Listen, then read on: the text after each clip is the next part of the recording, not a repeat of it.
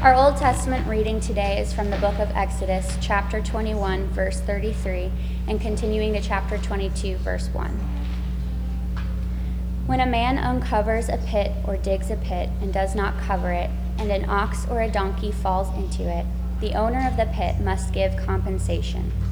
He must pay to its owner, but the dead animal will become his. When a man's ox injures his neighbor's ox and it dies, they must sell the live ox and divide its proceeds. They must also divide the dead animal.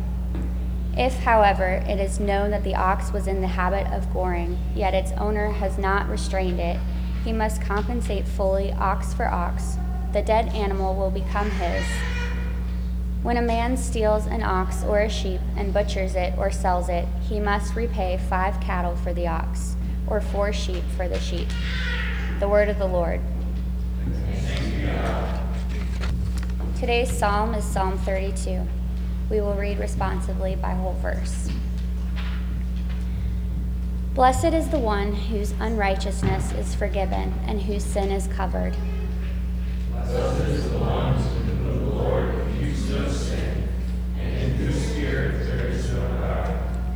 For while I held my tongue, my bones wasted away. I ceased not from groaning all the day long. Your hand was heavy upon me day and night, and I was dried up and withered, as in the drought of summer. Then I acknowledged my sin unto you, and I did not hide my iniquity.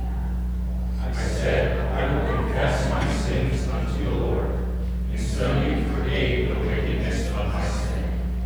For this reason shall all the godly make their prayers unto you at a time when you may be found. When the great flood waters rise, they shall not reach them. You are my hiding place. You shall preserve me from trouble. You shall encompass me with songs of deliverance. I will instruct you and teach you in the way that you should go, and I will guide you with my eye. Do not be like the horse and mule, which have no mouths must be held with bit and bridle, or else they will not come near you. Great troubles remain for the ungodly, but mercy embraces those who trust in the Lord. Be glad, O you righteous, and rejoice in the Lord, and be joyful, all your true heart. Glory be to the Father, and to the Son, and to the Holy Spirit. As it was in the beginning, is now, and ever shall be, world without end. Our New Testament reading today is from the book of Philippians, chapter 3, verses 7 through 11. But whatever gain I had, I counted as loss for the sake of Christ.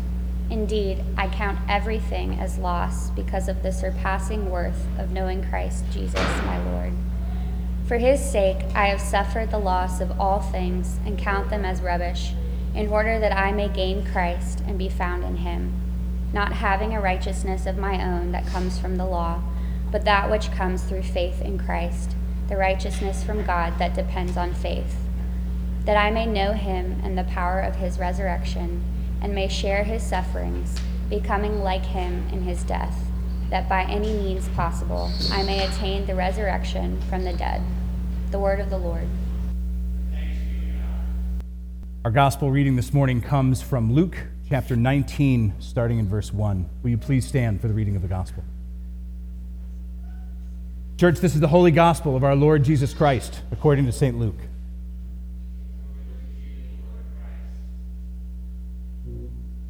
Jesus entered Jericho and was passing through. And behold, there was a man named Zacchaeus. He was a chief tax collector, and he was rich. And he was seeking out to see who Jesus was. But on account of the crowd, he could not, because he was small in stature. So he ran on ahead and climbed up into a sycamore tree to see him, for he was about to pass that way.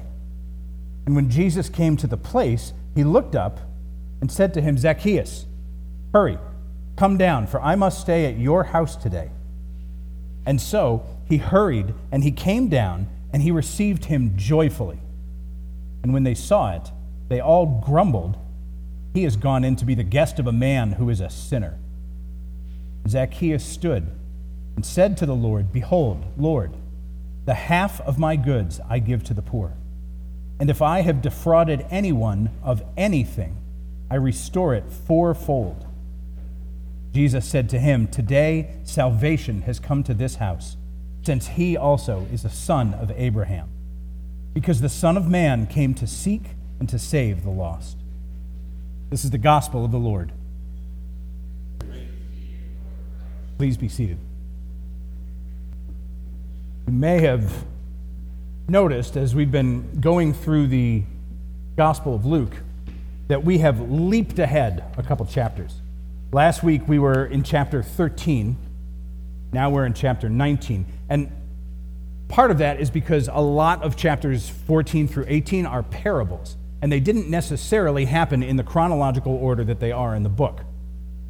And we are in the process, especially during the season of Lent, we're in the process of walking with Jesus to Jerusalem. And so, what we've done is we've skipped over some of the parables, and we'll come back to those after Easter.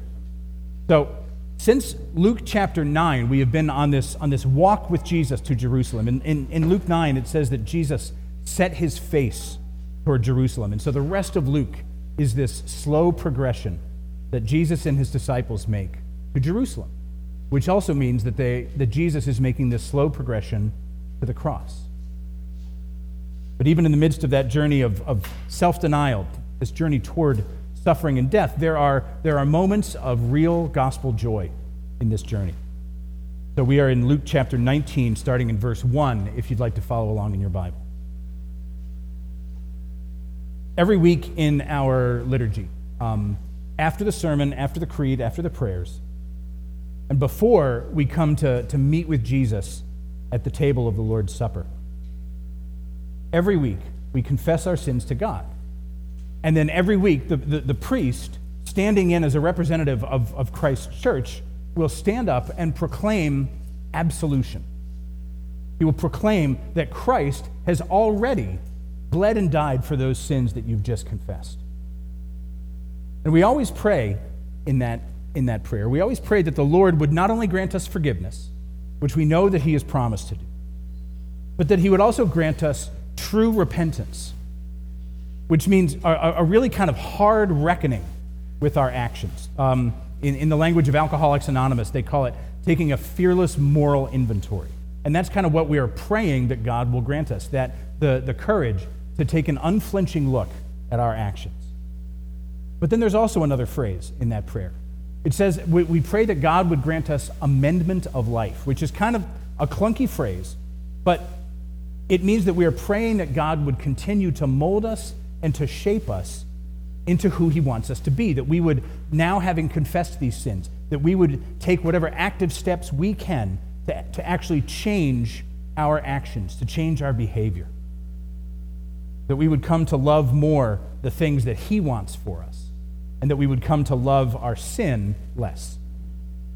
And, and, and this part, this is key. Part of that amendment of life that we are praying for is sometimes making an earthly restitution for the things that we have done wrong. It's not as a way of, of, of obtaining heavenly forgiveness, this earthly restitution, but because we know that we have been forgiven. Because out of that forgiveness, as a response to that forgiveness, we sometimes seek to make restitution to the people that we have wronged. And that's exactly what we're talking about here today. Jesus entered Jericho as he was on his way to Jerusalem, and this is the last stop because next week is the triumphal entry. So this is the last stop. Jericho is a short distance from Jerusalem. He entered Jericho and was passing through, and behold, there was a man named Zacchaeus. He was a chief tax collector, and he was rich. And behold, he was a wee little man, and a wee little man was he. This is a story that only shows up in the Gospel of Luke. You know, I, I, say all the time, any story that shows up in like two or three or four of the, of the Gospels, well, you know that we are probably going to focus a whole Sunday on that. This one is only in Luke. It doesn't mean that it's any less valuable, but it is interesting. And I, I, said at the beginning of, of our time in Luke together that, that Luke, we know for a fact that Luke was not an original eyewitness of, of these events, kind of like Matthew was or like John was. But we also know that Luke, who was a Greek and who met up with the Apostle Paul, we know that he eventually traveled back to Jerusalem and to Israel. And we know because he tells us that he actually used sources for his gospel. And what the, the, the, common understanding for that is that he actually went around Israel and he had interviews with people because he wanted to hear all of the stories that he could about Jesus. And so the fact that this only shows up in Luke, I think, and this is just my personal opinion, but my bet is that one of the people that he spoke to when he was journeying around Israel was this guy Zacchaeus. Zacchaeus, okay, so I was, as I was preparing this week, I, I, have been singing that kid's song over and over in my head. And I was a little bit worried because I was afraid that it wasn't a song that kids knew anymore. And I was afraid that, like, you know, if I mentioned it, that like everyone under like 30 or 35 in here would just be staring blankly at me. But I found out that definitively, no, kids still sing it to this day. And it's a cute little song and it's great, but it ends right before the really important part of the story. Because it's Zacchaeus goes up in the tree and Jesus says, You come down because I'm going to your house today. End of song. But the most important part of the story is what Zacchaeus does in response, and then what Jesus says about him. So, short little guy and a chief tax collector. That means, okay, to refresh your memory, the tax collectors were Jews who were working for the Roman occupying government. And they were collecting taxes from their brothers and sisters, from their fellow countrymen, and they were giving it to the Romans. But the deal was for tax collectors that they could pretty much charge people whatever they thought they could get away with. And then the amount that they were supposed to give to Rome, they would give to Rome, and they'd get to keep whatever else they could. So it was basically just a skimming operation. And it was a really good way to get rich. So this guy, Zacchaeus, probably, although he might have been respected or maybe feared, was also, no doubt, hated. And yet he wants to see Jesus. I mean, Jesus at this point was famous in the area.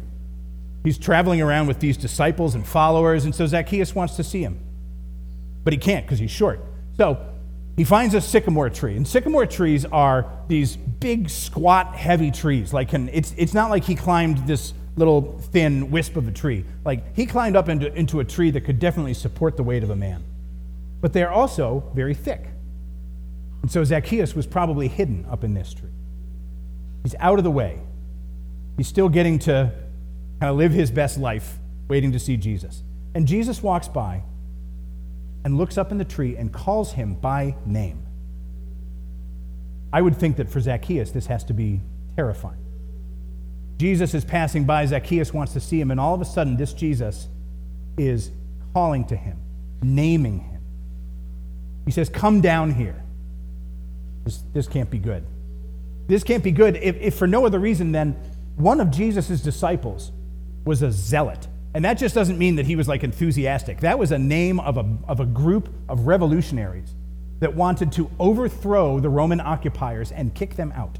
They hated the Romans, and they really hated anyone who worked with the Romans.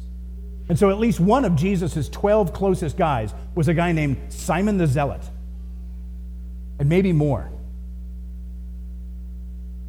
And so Zacchaeus might have been thinking, geez, what's going to happen? I'm, I'm getting called out by Jesus. Like, maybe Jesus was going to tell everyone what this guy was. Maybe Jesus was going to shame him or expose him. Maybe he was going to demand that he repent of his wicked ways. But that's not what Jesus does. Jesus shows up and he says, I'm here. I'm coming to your house. I want to eat with you. I want to, eating with somebody was, was more than just grabbing a sandwich. If you're going to come to someone's house for dinner, you're going to spend the evening with them. So Jesus is saying, I am here. I am coming to where you are. I want to eat with you. I want to, I want to know you. I want to fellowship with you. Zacchaeus, you come down. I am going to your house today. I am going to interrupt your life. And so that's where, that's where the kid's song ends.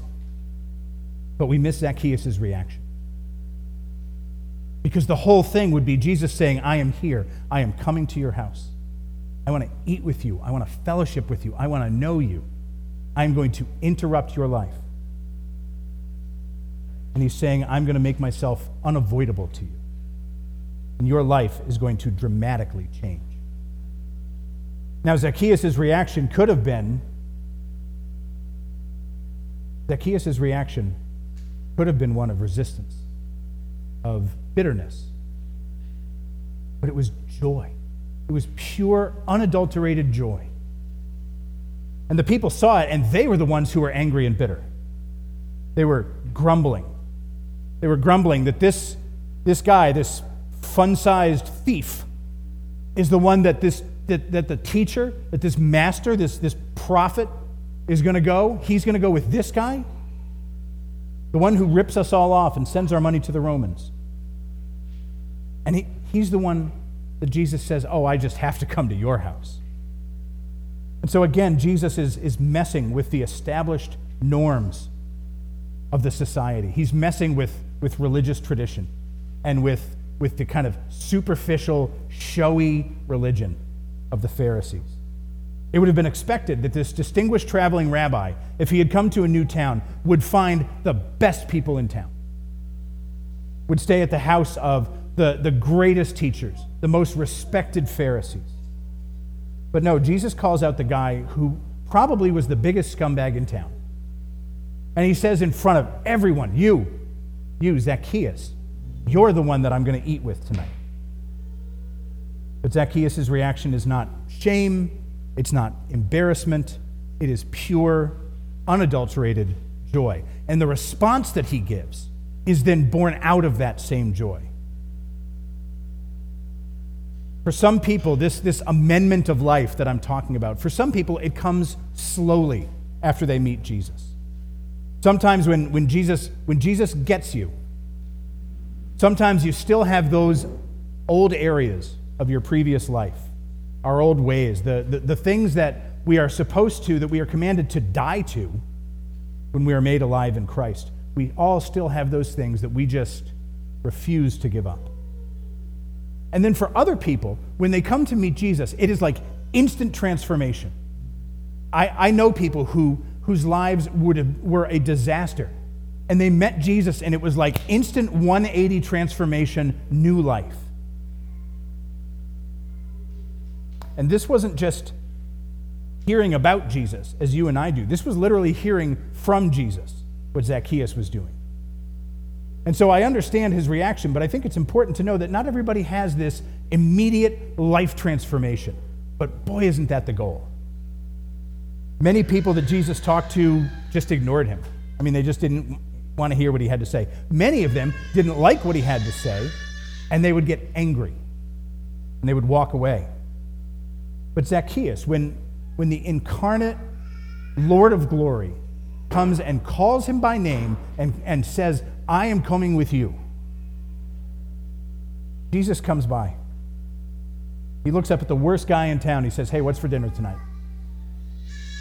And Zacchaeus has an immediate amendment of life that we pray for ourselves every single week. And the way that he does it is with, with reparation, with restitution, with seeking to take what he has and give it away the bad things that I've done. Now that I've met Christ, how am I supposed to live differently? Now that I've met Christ, now that I'm, I'm in, now, now that I've put my vertical relationship with God right, in, in what small but tangible ways can I affect the horizontal relationships that I have with other people? And the way that he does it, and this is interesting, he, the way that he does it is by following the exact pattern that God laid out in the Old Testament. He does it by following the Mosaic law. You may have noticed as we're going through Luke that a lot of our Old Testament reading hasn't been prophecy, a lot of our Old Testament reading hasn't been Psalms, a lot of our Old Testament reading has been uh, portions of the Mosaic law. And this is not by accident, because Jesus talked about the law more than anybody else in the New Testament. Jesus was constantly speaking about the law, but he was talking about the right way to look at it and the wrong way to look at it. And so, this idea that, that Zacchaeus picks up on of, of, of restitution and reparation is very, very biblical. So, the law, the Mosaic covenant, the, the, the way of living that God laid out in the books of Exodus and Leviticus and Numbers and Deuteronomy, The law says that if you steal something from someone and you're caught, you have to make restitution. And the pattern for restitution is something that I might call serious but not impossible. We heard it in the, the last verse from our Old Testament reading that Liz read. When a man steals an ox or a sheep and butchers it or sells it, he must repay five cattle for the ox or four sheep for the sheep. So serious but not impossible. And, and you have to assume that's when someone is caught. Zacchaeus hasn't been caught. I mean, he's caught in the sense that, that everyone knew what he was doing, but he hasn't been called out and demanded to repent. This isn't a court, this is Jesus underneath a sycamore tree. So Zacchaeus is actually confessing, he's telling on himself. He's so thrilled to be in the presence of Jesus that he just joyfully declares that he's going to make this biblical restitution with anyone he's ever stolen from. It, it's like he became a living embodiment of what we heard in Philippians 3 that the Apostle Paul was saying. Paul said that whatever gain I had, that is, whatever I had accumulated for myself in this world, whatever gain I had, I count as loss for the sake of Christ.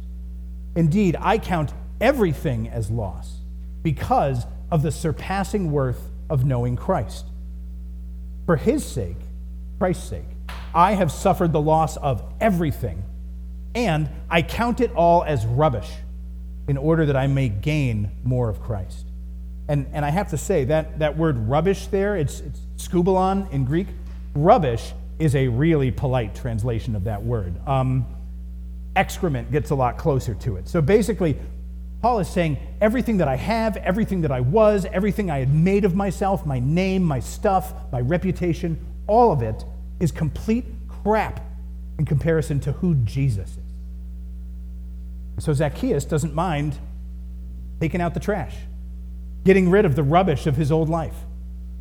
All the things that we put our time into, all the things that we do in order to, to satisfy ourselves, to fill up that God shaped hole in our hearts with something other than Christ, it truly is all junk. The Apostle Paul had fame and success. Now, maybe he wasn't rich like Zacchaeus was, but you have to assume that he had some kind of financial security that came along with being an incredibly well respected, well educated, well traveled Pharisee. And God, when he met Paul, took all that away from him actively, just took it away from him. So Paul is left with nothing. But as Paul was confronted with the reality of who Jesus is, he realized that all that other stuff was just junk anyway and he didn't mind being rid of it in order to fill his life with more of Jesus. And that's Zacchaeus. That's what Zacchaeus is doing. In verse 8, it says, Zacchaeus says, Look here, I will give half of my possessions to the poor. And, and Lord, if I have extorted anything from anyone, I will pay back four times as much.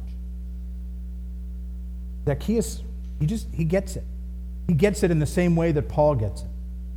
Now, the only biographical details about Zacchaeus that we know are that he was short and rich. That's it. Now, the short thing he probably didn't have a lot of control over, but it seems like his defining characteristic of his behavior is that he liked money, that he was rich. He liked money, he liked making more money. But now, when confronted with the reality of King Jesus, he realizes that all his gain he can count as loss. He can just give it away.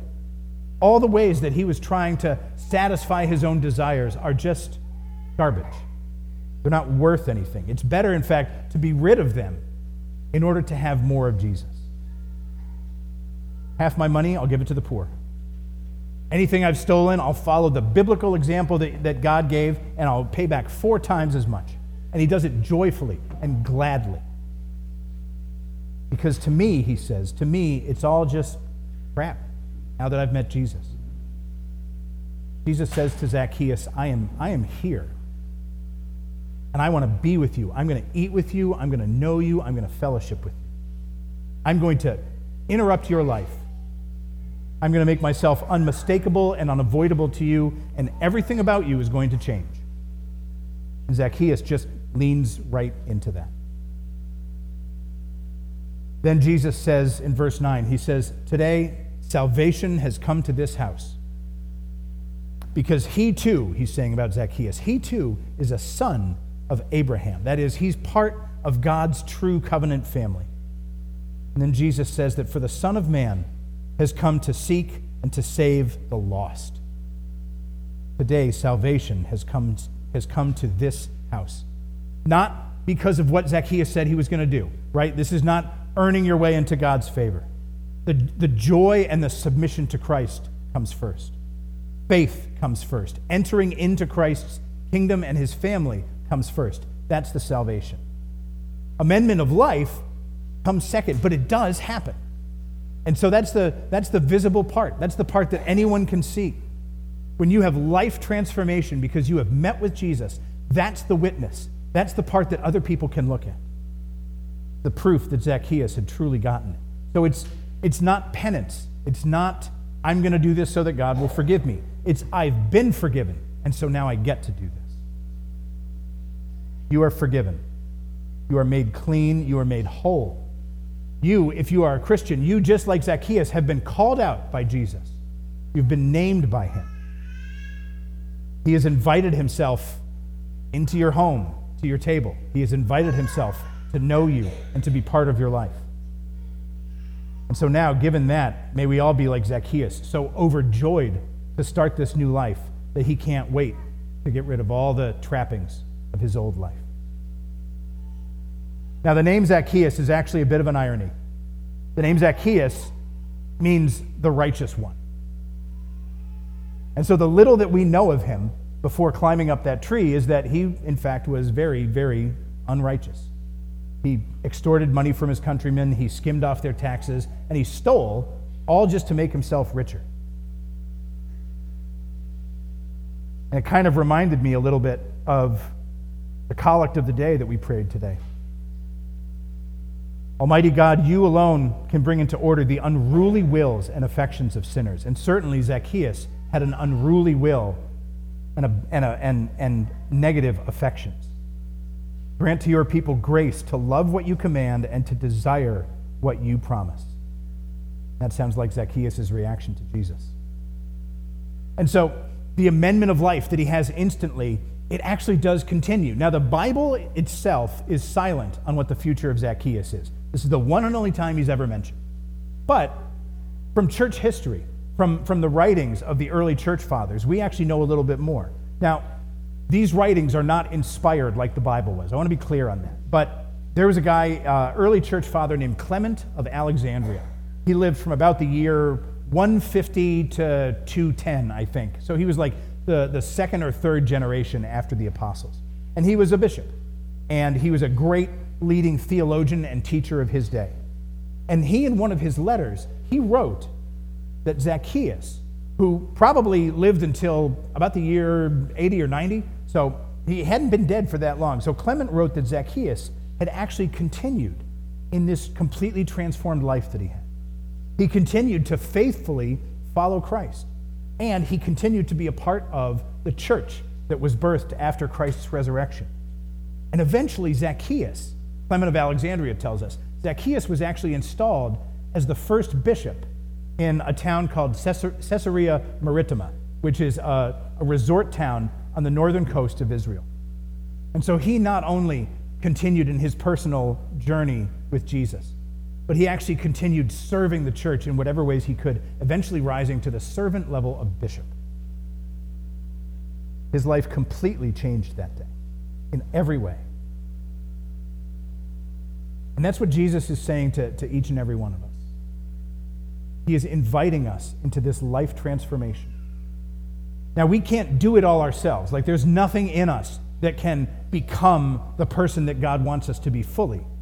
That's the work of the Holy Spirit in us. But we know throughout all of Scripture that we are called to do everything that we can to partner in that work of the Holy Spirit. We are called to do everything that we can to actively seek ways that we can have this transformed life, that we can live out being part of a resurrection family and a new covenant people. Jesus says to each of us, He says, I am here. I am with you. I want to know you. I want to fellowship with you. And I'm here and I'm unavoidable and I'm unmistakable. He says, I'm going to interrupt your life. Nothing is going to be the same after this. That's the encounter that each of us gets to have with King Jesus, like Zacchaeus did. Let me pray for us.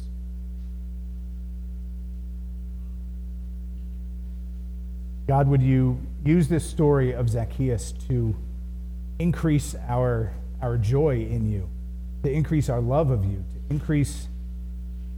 God, we know that you came to seek and save the lost, people that would have been seen as unredeemable, either because they were the outcasts of society or because their actions and their behaviors were so gross that people just couldn't imagine that you would ever choose Thank you for that, Lord. Would you use this story in our lives as well? That we can that we can get excited about the changes that you are doing in us every day. Would you encourage us to find ways that we can die to our old self so that we can so that we can clear out the the garbage in our lives so that we can get more and more and more of you. In Jesus' name that we pray. Amen.